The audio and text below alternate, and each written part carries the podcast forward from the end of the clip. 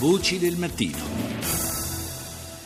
A Napoli si continua a sparare per strada. Due giorni fa, lo sapete, è stata ferita anche una bambina di 10 anni colpita in maniera accidentale a un piede. Ad aprire il fuoco sono gli uomini della Camorra impegnati in una spedizione punitiva contro gli ambulanti africani, perché l'organizzazione criminale pretende di imporre il pizzo anche a loro. 100 euro al mese per poter vendere la merce alla duchesca, più la tariffa extra di 50 euro per le feste.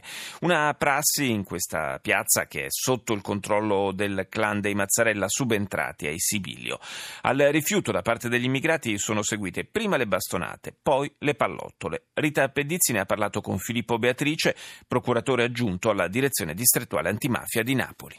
Purtroppo è una cosa che negli ultimi tempi si sta un po' moltiplicando, nel senso che la ricerca di ricchezze illecite a Napoli è sempre molto diffusa nonostante l'autorità giudiziaria abbia fatto molto e abbia portato all'arresto di numerosi capi latitanti che governavano i gruppi criminali fino a qualche tempo fa però la ricerca, come dicevo, di denaro, la ricerca di ricchezze illecite continua sempre abbastanza indisturbata, tant'è vero che si reclutano dei ragazzi molto giovani per poter compiere degli atti criminali che all'inizio possono essere appunto quelli di cui stiamo parlando, lesioni, intimidazioni nei confronti di extracomunitari che stanno vendendo in forma ambulante in quartieri che sono controllati normalmente dalla Camorra e che poi col passare del tempo diventano sempre più forti forti, nel senso che questi ragazzi, questi ragazzini a volte spessissimo sono minorenni, poi diventano veramente la manodopera e la manovalanza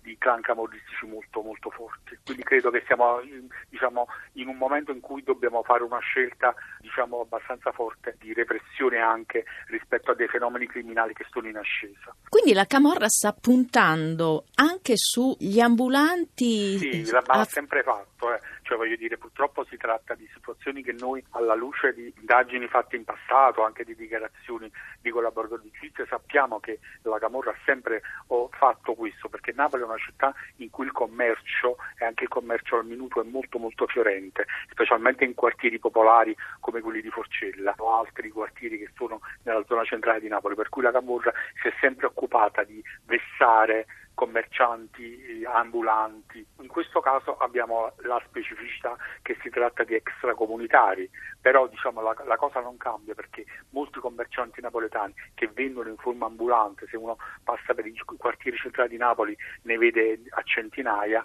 sono continuamente vessati da questo punto di vista. Noi stiamo cercando di fare molte cose, stiamo cercando di acquisire informazioni e moltissimi di questi estorsori sono stati arrestati, ma purtroppo è una macchina che si riproduce riproduce quasi in maniera continua, per cui non riusciamo mai completamente a sconfiggere completamente questo fenomeno criminale. Si riproduce in maniera continua, come dice lei, e alla ricerca sempre di giovani.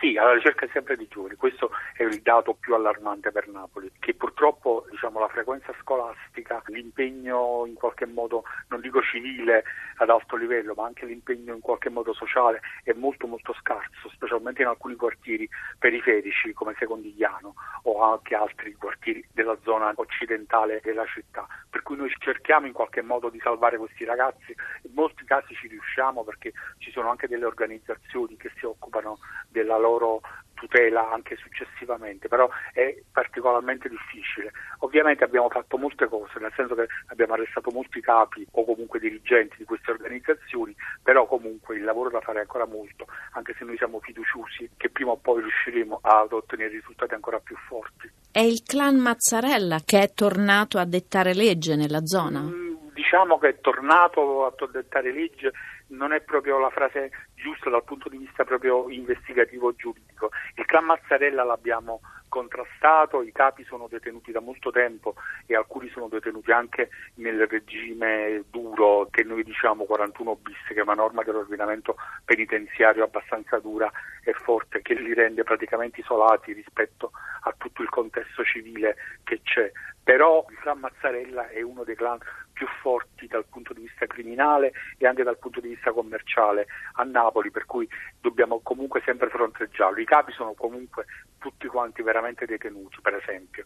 Io quando facevo riferimento a queste questioni mi riferivo proprio a Clan Mazzarella da questo punto di vista. Quindi noi abbiamo fatto arrestare i capi, però come vede c'è una riproduzione della classe dirigente, per così dire, di questo clan continua, per cui adesso ci sono queste nuove emergenze che dobbiamo fronteggiare.